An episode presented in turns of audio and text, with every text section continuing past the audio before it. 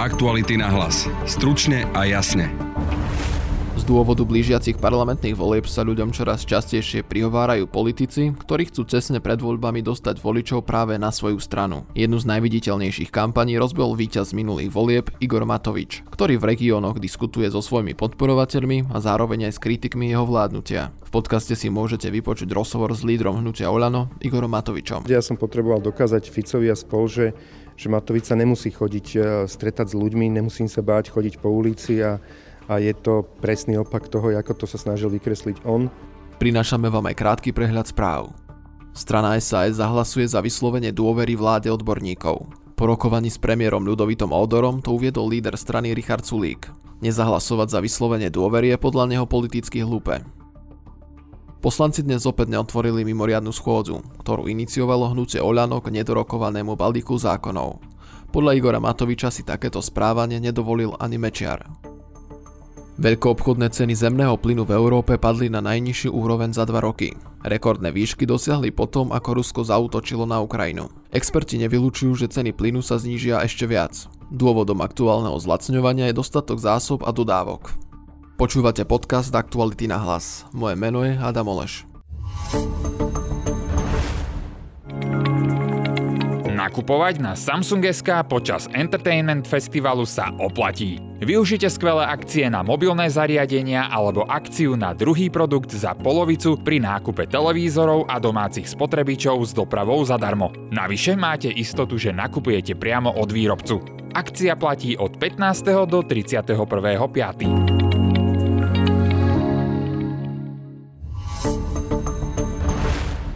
Pán Matovič, už ste dostali peniaze od Vladimíra Putina? Či ja som ten, ten, ten eh, poslanec, či politik Smeru, či čo myslíte? No viete, o čom asi hovorím, že Robert Fico včera povedal, sa ho pýtali o tom, že Rusko sa má snažiť podľa Jaroslava Naďa ovplyvniť voľby uh-huh. a mal to byť cez stranu Smer a Robert Fico povedal, že vám má Vladimír Putin poslať peniaze.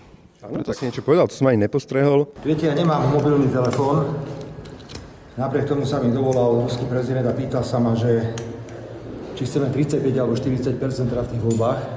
Ja som na to povedal, že pán prezident netreba, my si to zmanipulujeme sami, ale pár miliónov by sa hodilo, ale že číslo účtu na Belize má iba Matovič, či by mu nezavolal. Tak sme sa rozišli tým, že pán Putin zavolal pánovi Matovičovi. Ďakujem.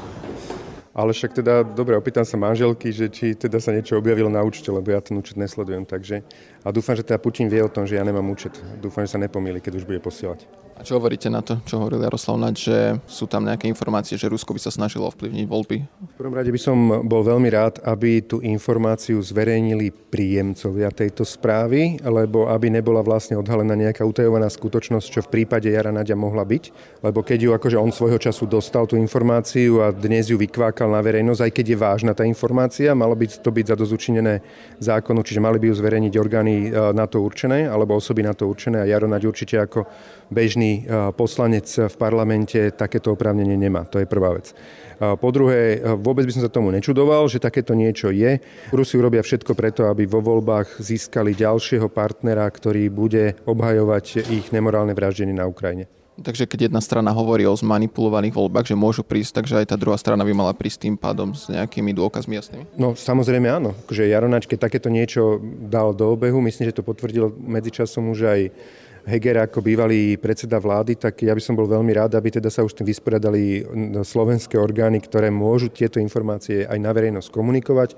Je to vážne obvinenie, ak to je pravda, tak nech tomu dajú takú, by som povedal, tú okrúhlu úradnú pečiatku a poďme sa o tom rozprávať, alebo keď to bude iba v rovine jedna babka povedala, alebo jeden, jeden nať v parlamente z nudy povedal, tak, eh, tak nebude to dobré. Takže je to, je to vážne, ja by som bol rád, aby teda kompetentné orgány eh, to odkomunikovali, ako sa patrí. Nebolo by to len nejaké merhanie Putinovými peniazami? Nedokážeme si to aj sami na Slovensku robiť, že ten smer vyhrá aj bez Vladimíra Putina? Tak eh, po výkone demokratov, kde som sa tak trošku spoliehal, že teda oni vytvoria nejakú takú oázu pre sklamaného demokratického voliča a zatiaľ eh, sa mi zdá, že robia všetko preto, aby toho demokratického voliča odstrašili od účasti vo voľbách, tak by som sa ani nečudoval. Ale my zaberieme za naše hnutie, naša úloha, tak ako bola aj v minulých voľbách, aj keď nás všetci podceňovali, tak e, my sme jednoducho bojovali o život, aby sa Fico k moci nedostal a to urobíme aj teraz. Obávate sa, že aj vy možno tomu nejakým spôsobom dopomáhate? Lebo vidíme, že aj táto tlačová konferencia bola útokmi na demokratov, progresívne Slovensko, SAS, ale aj na prezidentku útočíte, tak čím to nemôže pomôcť? Ja nikdy neutočím, ja iba pravdu hovorím. Keď si niekto vymýšľa a podsúva vlastne nejaké výmysly, v tom prípade môžeme to nazvať nazývať útokmi, keď niekto pomenováva pravdu, že sa bohužiaľ naši demokratickí kolegovia z SAS, z Progresívneho Slovenska a z demokratov rozhodli urobiť niečo, čo si netrúfol ani Mečiar, tým, že nám zablokovali hlasovanie o prerokovaných návrhoch zákonov a o 40 našich zákonoch, tak e, to je pomenovanie pravdy. To není útok. My určite v takýchto veciach nebudeme ticho, lebo jednoducho ľudia potrebujú vedieť, koho volia. Ako to potom po tých voľbách tým pádom dopadne, keď vidíme, že sú to rozkoly z každej strany u tých demokratických stran? Tak ja pevne verím, že aj keď to síce dnes trápne vyzerá, že, že Heger chodí s Naďom a doprosujú sa, že spojte sa s nami a, a čím menší subjekt, tým väčšiu odvahu má si chuť na nich odpluť a už keď akože aj rómska koalícia si odpluje na Hegera, že s vami teda určite nie, lebo by ste nám pokazili meno, tak už o niečom to svedčí.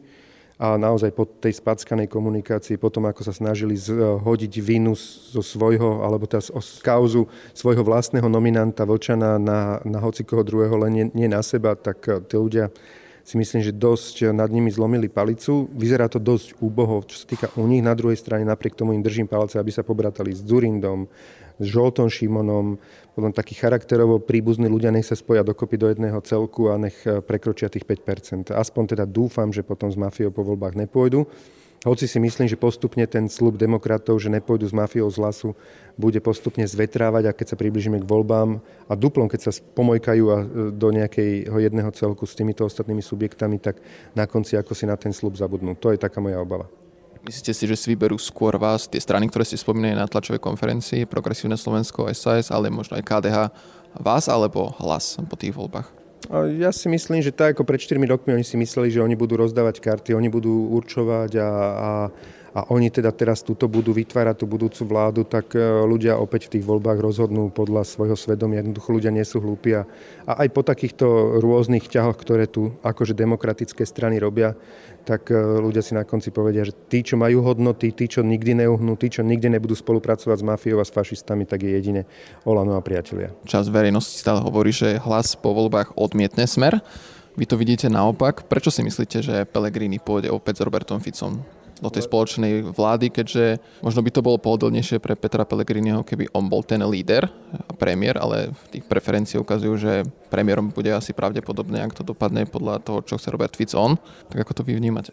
No, že Pellegrini robil e, mopslíka verného 12 rokov, poskoka Ficovi, 12 rokov spolu, všetky podvody páchali, o všetkých podvodoch rozhodovali 12 rokov zo všetkých podvodov mali svoj osobný majetkový prospech. Spoločne rozhodnutie bolo, že urobili z, zo šéfa nitrianskej mafie Norberta Bedera de facto šéfa celého policajného zboru a Národnej kriminálnej agentúry takéhoto človeka akýmkoľvek spôsobom legalizovať, legitimizovať a očisťovať od zločinov, ktoré napácha len preto, lebo je LGBTI pozitív, tak je naozaj primitívne zo strany tých novinárov, ktorí to robia, aj zo strany tých politických strán, ktoré to robia. Jednoducho Smer a hlas je jedna mafia, ktorá sa len rozdelila účelovo na to, aby získala viacej hlasov.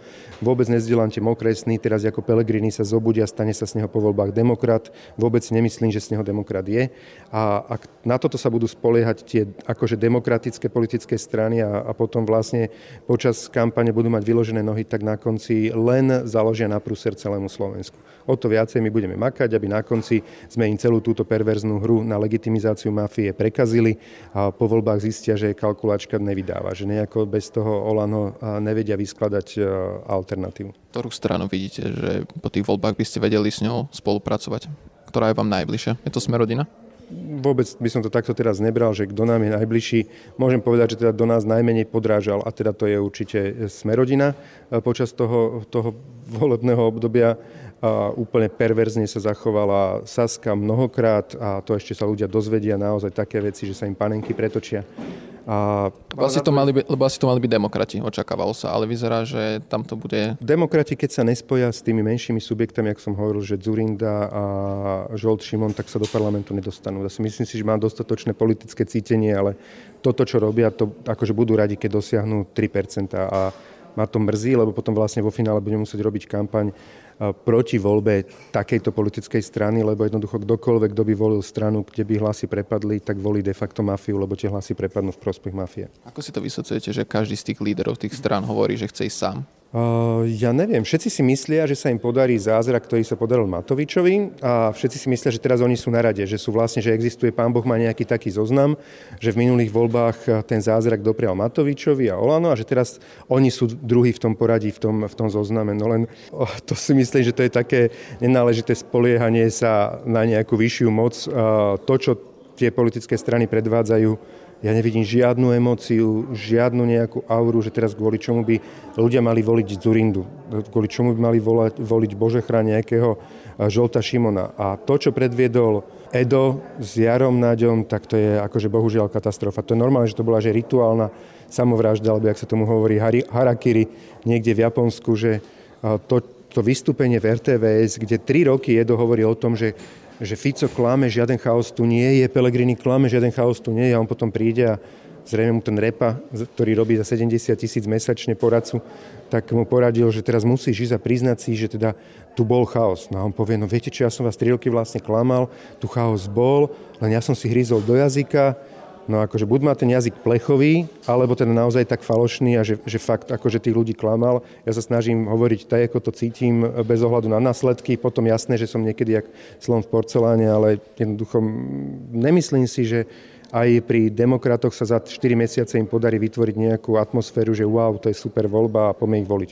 Takže ja sa bojím, obávam trošku, že zase to bude na nás a keď niekto bude mať šancu poraziť Fica, tak to zase budeme len my tie čísla vám rastú, aj tá vaša predvolebná kampaň je možno najväčšia zo všetkých strán, chodíte po regiónoch. Ako vnímate ten posun, keď ste začali chodiť po tých regiónoch a teraz po tých týždňoch? Tak eh, v prvom rade ja som potreboval dokázať Ficovi a spol, že, že Matovica nemusí chodiť eh, stretať s ľuďmi, nemusím sa báť chodiť po ulici a, a je to presný opak toho, ako to sa snažil vykresliť on. No a dnes máme za sebou tuším 42 tých stretnutí, dnes máme ďalšie dve, do konca týždňa v podstate 10 ďalších. Každý deň ideme dve mesta okresné, takže ja mám z toho dobrý pocit, bolo to treba robiť, bodaj by to robili aj všetci ostatní. Len teda tiež napríklad demokrati sa pokúsili dve, tri stretnutia, došlo im tam okrem ich týmu 30 ľudí, im tam došlo, že 10 cudzích ľudí. Robiť pre 10 ľudí nejaký takýto meeting, tak to je prúser. Nám chodí 200 priemere. Je, je toto niečo, čo vás na tej politike baví? Stretávanie sa s tými ľuďmi a možno aj ten negatívny kontakt, ktorý tam máte? A to si povedal ty? Nepovedal. No, povedal. Nepovedal. Povedal. Nepovedal. Ešte, povedal. Nepovedal. Povedal. Nepovedal. Povedal. Nepovedal. Nepovedal.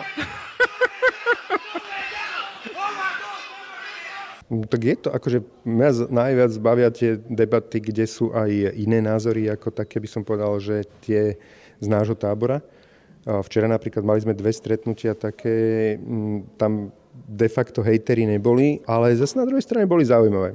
V Prešove je mimoriadne zaujímavá tá debata. Na, zvyčaj, na miesto zvyčajnej hodinky a pol sme to dali na 2,5. Takže je to, určite to je zaujímavé, bodaj by sme vedeli takto obchodiť Slovensko 10 krát do volieb, čo sa fyzicky nedá. Bodaj by to robili aj ostatné demokratické politické strany, len si myslím, že si to ani netrúfajú aj im tam tí ľudia jednoducho odmetajú chodiť. Takže sú trošku aj v takej e, pasci kampaňovej, že budú musieť trápošiť niekde s balónikmi po ulici a, a rozdávať cukríky ľuďom a mne sa taká kampaň trošku nepozdáva.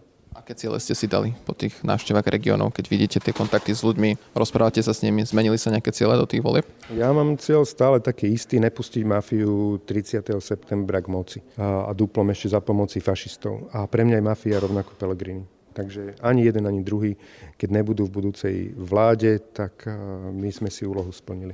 A trošku hovorím, že mám taký pocit, že zase to bude len o nás, že my budeme musieť zamakať a na konci tí ľudia aj potom k tomu tak prístupia, že budú vidieť, že teda myslíme to jediný úprimne. A nebudete pred tými voľbami, ak bude sa KDH, demokrati pohybovať okolo tých 5-4%, nebudete opäť vy ten, ktorý bude na nich útočiť a neprepadnú sa cez tú hranicu? Či... Určite všade, kde bude hroziť, že tie, reálne, že tie hlasy prepadnú, tak budeme sa snažiť vysvetliť ľuďom, že nevolte prosím vás strany, ktoré sú pod 5 a bohužiaľ v prípade KDH to je vždy, že ten prieskum im ukazuje o 2 až 3 percentuálne body viac, ako v reáli dosiahnu, čiže tam sa obávam, že... Áno, to je, akože my budeme robiť určite veľmi intenzívnu kampaň, aby ľudia nevolili strany pod 5%, alebo také, kde by tie hlasy prepadli, lebo keď prepadnú, tak eh, všetko to ide v prospech mafie. Takže bude to chladnokrvná kampaň v tejto časti a bude mi to ľúto v prípade niektorých ľudí a subjektov, ale, ale bude to treba aj tú špinavú robotu urobiť, lebo ak budeme voliť strany, kde vieme rovno, že to ide do koša, alebo že to ide v prospech Fica, tak akože je to nezodpovedné v situácii, keď sa každý hlas počíta. Takže tie strany, ktoré budú mať, dajme tomu okolo tých 1 až 2, 3 že by mali odstúpiť, ak rozmýšľajú nad tým Slovenskom a záleží na To, čo Lucia, tuším, Nikolsonová jediná bola schopná povedať, že keď bude vidieť, že to v prieskume nedávajú, takže radšej nebudú kandidovať. A to mi je už jedno, koho podporí. Nenásobí nedeli a neviem, či by to niekto počúval z jej voličov, ale ale dôležité je, že aby zbytočne nezavadzali. Keď tu niekto hovoril o tom, že chce spájať, chce zabraniť návratu Fica, a keď to je, to ťažko sa hovorí, ale keď to je aj Edo Heger, s ktorým sme veľa toho preskákali a na konci bude vidieť, že majú 3%, a reálne by vlastne pomohol návratu Fica, ak by išli s 3% stranou do toho finálneho zápasu, tak áno, štátnické rozhodnutie z ich strany bude, že stiahujú svoju kandidatúru, nech podporia kohokoľvek. Ja viem, že teda nás asi už nie, ale hlavne nech nekandidujú, lebo to sú vyhodené hlasy do koša. Myslíte, že by to urobili? Lebo Jaroslav Naď na telo spomínal, že keď budú mať nejaké nízke percentá, tak zváži to. No, ak to zvážia, tak uh, dúfajme, že teda je tam iskrička zdravého rozumu a že sa blízka na lepšie časy. Mali by to určite byť na to mentálne pripravení, viem, že sa im to ťažko bude robiť, ale mali by to určite urobiť, ak budú vidieť, že majú stále preferencie 3-4%. Je to strašne veľké riziko, nezodpovednosť v takej kritickej situácii silou mocou ísť hlavou proti múru. A spoliehať sa, že sa stane zázrak. Nestane sa. Viem, že my budeme makať v kampani a na konci zase budeme takou tou centrifugou na tie hlasy, by som povedal, takých tých e, dobrých, statočných ľudí, ktorí nechcú, aby ich hlas prepadol v prospech nejakého rizika a duplomne v prospech mafie.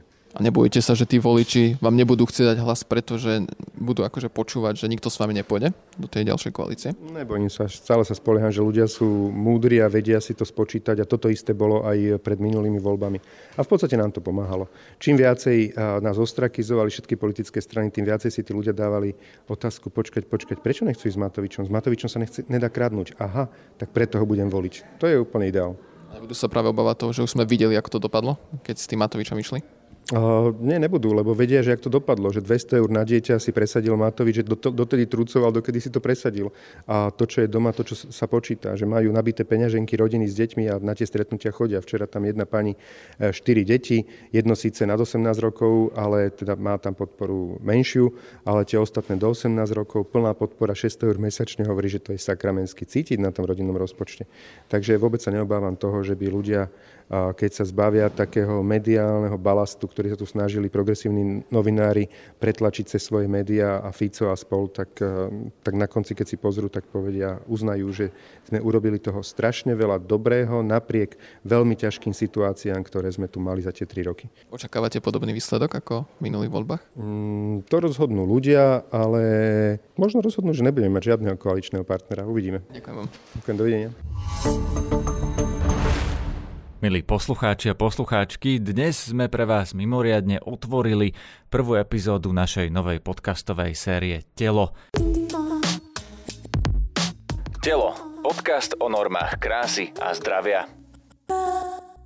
Tento podcast je štandardne súčasťou spoplatneného balíčka Aktuality navyše, ale teraz môžete prvú epizódu mimoriadne počúvať zadarmo na našom webe a aj v podcastových aplikáciách som bola celý život najvyššia. Ich tvár je behavá, že majú strie, že majú chlpaté ruky. Ja som na začiatku mal problém s tým, ako vyzerám, tak som schudol. A zase keď tá váha začala narastať, tak začali tie obavy z tej narastajúcej váhy. Povedal mi vlastne, že mám tučné stehná. Mal som rôzne prezivky, napríklad keď sa takto spomeniem, tak chlebník. Tento podcast je iný ako všetky doterajšie bodyshamingové podcasty. Bude menej čierno viac v kontexte a okrem obetí body shamingu budete počuť aj názory lekárov, trénerov, odborníkov a naše kritické otázky. Hovorí sa dokonca až o pandémii obezity. Ja sa na ľudí nepozerám nikdy ako na tučných chudých, ale zdravých a nezdravých. Redukcia hmotnosti má v sebe skrytých oveľa viacej vecí určite to má vplyv potom na psychiku. Všetky ďalšie epizódy podcastovej série Telo nájdete už len na weboch Aktuality.sk, Diva.sk a Najmama.sk a sprístupnené budú po prihlásení do služby Aktuality navyše. Ďakujeme, že podporujete kvalitnú žurnalistiku. Ak si kúpite naše predplatné, môžete si byť istí, že nás platíte vy a nie ktokoľvek iný.